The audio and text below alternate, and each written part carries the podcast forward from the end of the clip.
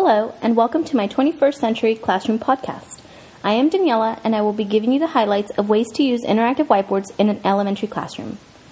Because many classrooms are being provided with new technology, it is sometimes difficult for teachers to know how to use it effectively. Interactive whiteboards are one of the new types of technology that teachers are beginning to have available. There are many ways to use these in order to make learning fun and relevant to students. Creating flip charts or simply downloading some from other users is one way to use the interactive whiteboard. Online educational games can also be used by the students and teachers to review a skill or for practice.